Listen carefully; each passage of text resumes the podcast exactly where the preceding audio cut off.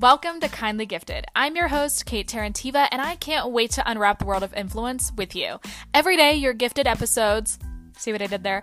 To help you become fluent in the business of creativity and learn the best kept industry secrets to creating an online presence worth remembering. It's really like having a momager on speed dial. So let's dive into it. At Evernorth Health Services, we believe costs shouldn't get in the way of life changing care, we're doing everything in our power to make it possible. Behavioral health solutions that also keep your projections at their best? It's possible.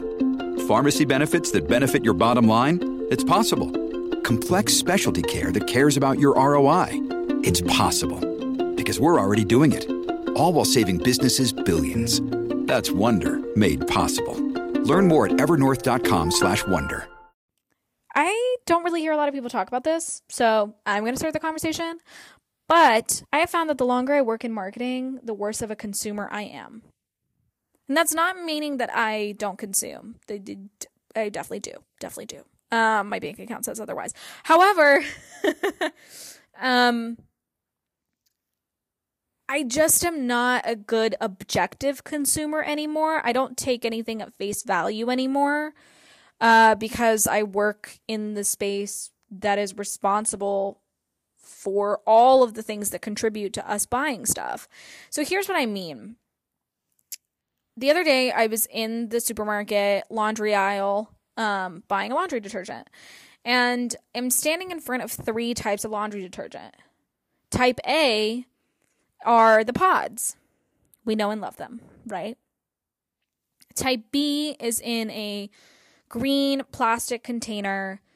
Um, beautiful label. Has some grass and like a clothesline and a blue sky, and there's a white piece of crisp fabric blowing in the wind.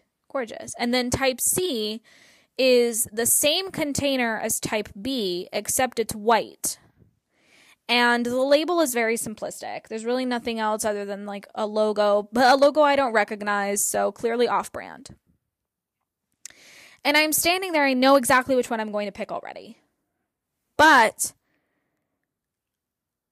I dissect exactly why I pick it. So I look at the pods and I'm like, okay, well, yeah, name brand, nice packaging, an innovative concept, clearly meant to save time, so it's super convenient. You kind of just like throw it in, you don't have to measure anything, you don't have to do anything. However, there's a lot less product in here. So you hiked up the price because it's convenient.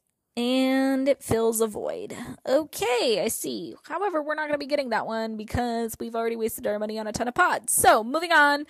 Um, the green one, type B. Mm, I see what you did. I see what you did. Green packaging, trying to show me that you're environmentally friendly. Okay, girl. Save the trees, save the turtles, except you're made of plastic. What turtles will you save in the landfill that you're thrown in? Hmm? I don't know. The label, I mean, you're really trying to sell me a vibe. You're trying to sell me a lifestyle. You're trying to bring me into your world. You're really trying to tell me that these sheets are going to come out looking white as ever. They're going to be so crisp. They're going to be so just, oh my God, brand new. Okay, maybe I will leave you there. You're a little expensive, but we're going to, we're going to just, we're going to put you on the back burner for a minute. Okay, type C. Minimal thought into the packaging. However, the bottle is exactly the same shape as the green one. So let me turn the green one and the white one around to see if the ingredients. Oh, same ingredients. what? Oh my god. Wait, is the white one a basically like off-brand private labeled version of the green one? So they're owned by the same company? Probs. Okay, well, um, in that case, I don't really see the point for like type A and type B because they're really just like focusing way too much on the marketing. So I'm gonna get type C because I'm gonna save some money and I don't really care what the packaging looks like because it's gonna be in a closet. Nobody's gonna see it. I'm not even gonna look at it twice. I really just need something that's going to wash my clothes. And this one's gonna wash my clothes as good as the green one. That's me buying laundry detergent. Okay? Imagine how I buy other things. Um it's wild. Like there of course the other day, the, here's another example. I was I was buying um well, I was looking actually. I never ended up buying it, but I was looking for this dress that I saw in like a social media ad on Instagram as one does. For example, those ad- those ads are just I don't they really I feel like they know me way too well. Um but anyways, I, I saw this dress, Gorgina. It's from a company that uh at this point like everybody kind of knows. It was from Peppermayo it was like very Princess Polly-esque type of dress. And i was like okay like this is a social media famous company. They invested a lot of money into their like photography and campaign and like e-commerce shoot and everything. And my first thought was I'm going to go see if I can find it cheaper because I can bet you that that's from a wholesale retailer that like 500 other brands bought from. Like I'm bound to find this dress somewhere else. And I did. I found it from like I think it was Shop Cider or something like that. Like it's basically Shein's cousin and they don't invest into photography whatsoever. They like basically put up a product shot and some of them don't even have models wearing the outfit. And the dress was like twice as cheap as the one on Peppermayo. And that was like uh, that was me. I'm like, oh, marketing's too good. Gotta go find the gotta go find one where the marketing is not as good, so I can like save some money. Um, and that's because you do pay like quite a bit for marketing. If a brand is doing campaign shoots, like that's going into the price of the garment, and that just that information just comes from working in the industry. Um, and I think that brands want people to be um the consumer that takes things at face value. And usually most people are. And that's because like well one like most people don't work in marketing and like you don't need to. It's fine. Um it's okay.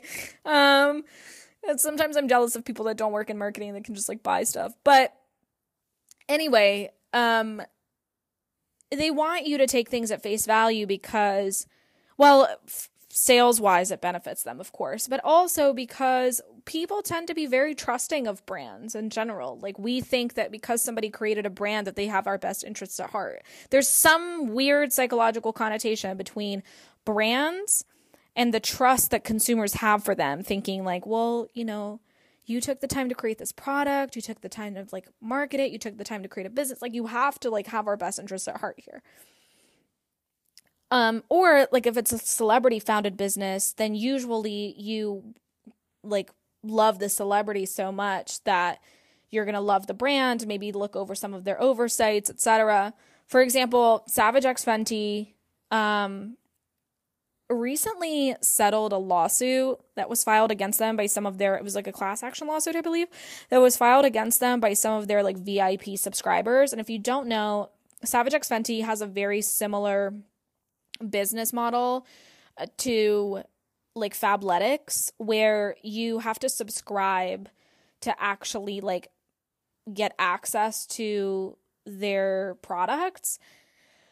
And it's like lowkey kind of a pyramid scheme because girl, I tried one time many years ago and you can barely get you gotta sell like an arm and a leg to get out of that subscription. It's crazy. Like they will literally do whatever they need to do to convince you to try to stay um, but anyway, so when you get when you subscribe as a VIP to subscribe subscriber to Savage X Fenty, um, you essentially unlock what I think are wholesale prices. Um, so there's like no retail markup. Um, and then you you subscribe, so you get like a package every single month. It's a monthly subscription.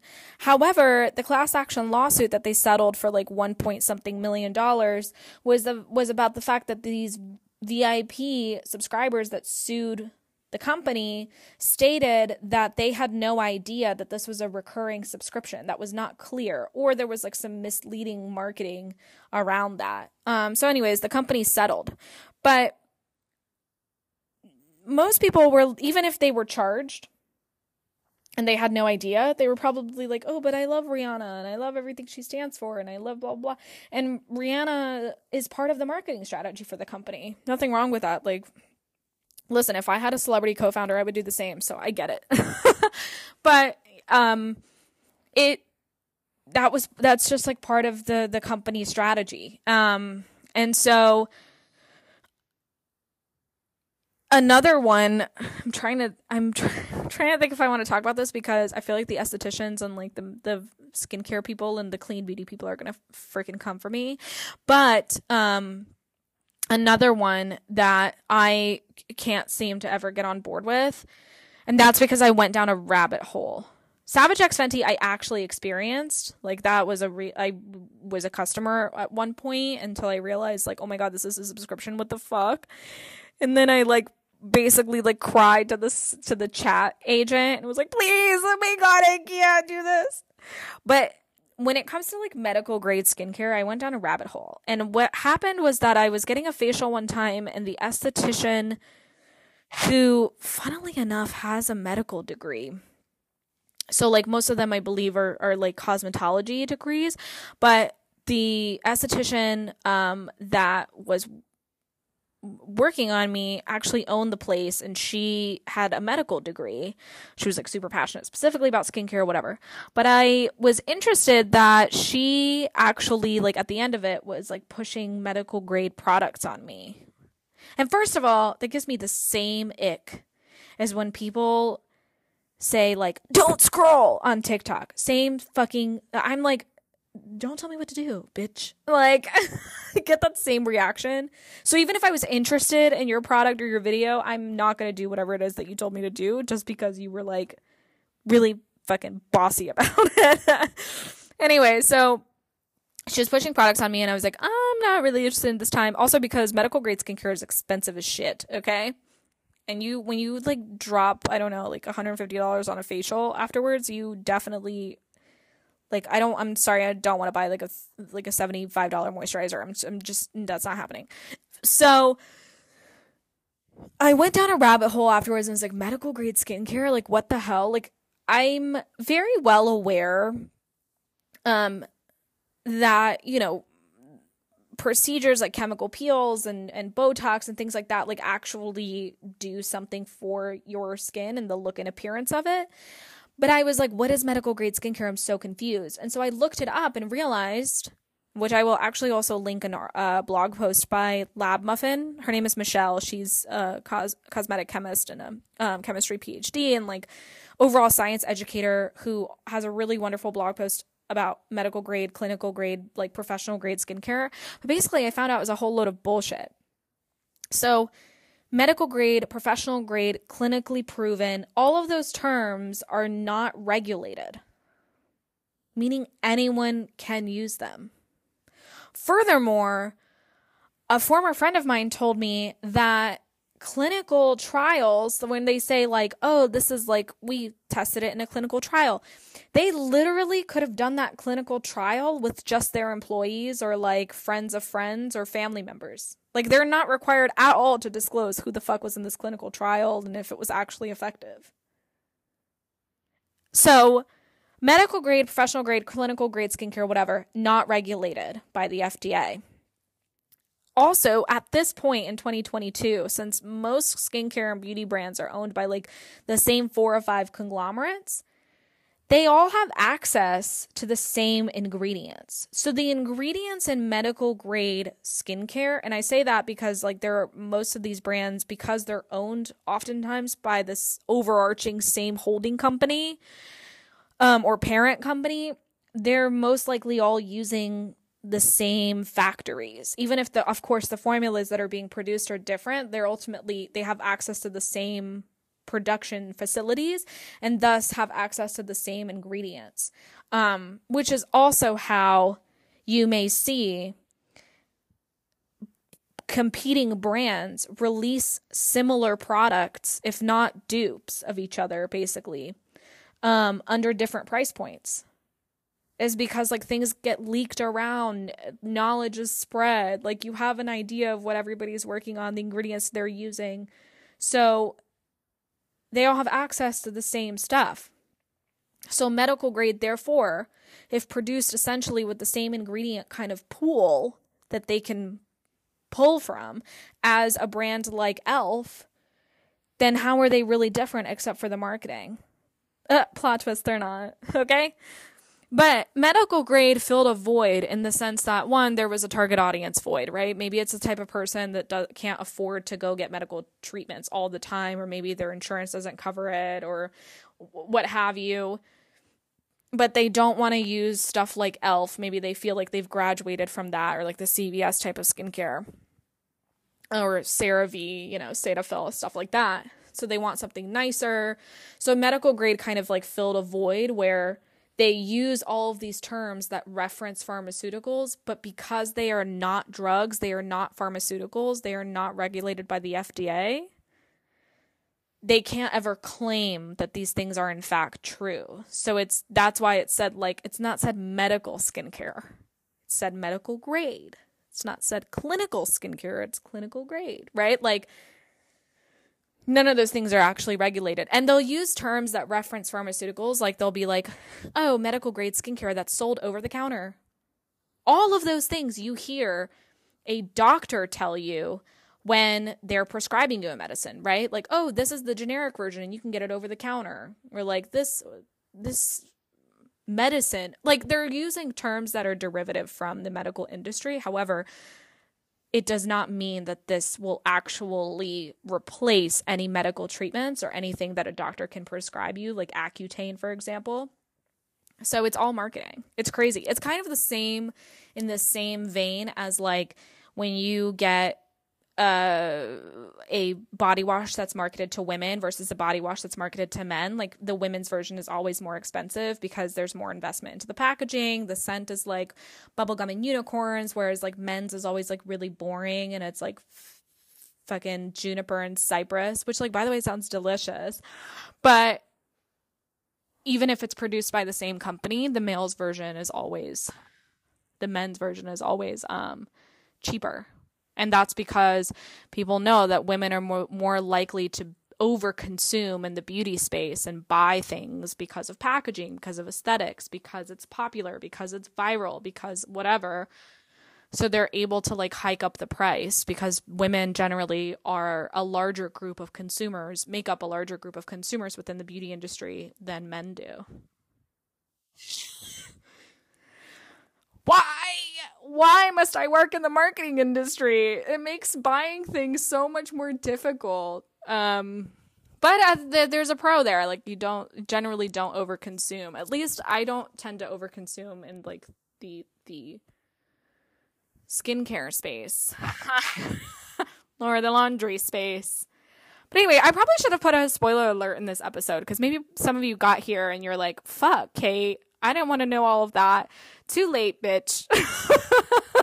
That's all I have to say. But yeah, I don't know why people don't really talk about this. I'm kind of curious if anybody else in the marketing world has these same struggles. I mean, you know, wine, for example, is very easy for me to buy. I can buy uh, any wine. I don't understand anything about wine. So I'm like, ooh, the label is pretty. And then that always ends up tasting shittier than the one with the ugly label. I don't know why that is. But anyway, I hope this was helpful and informative. and I will also link um, Michelle's uh, Lab Muffins blog piece about uh, the myths of medical grade skincare so you can check that out for yourself if you're interested.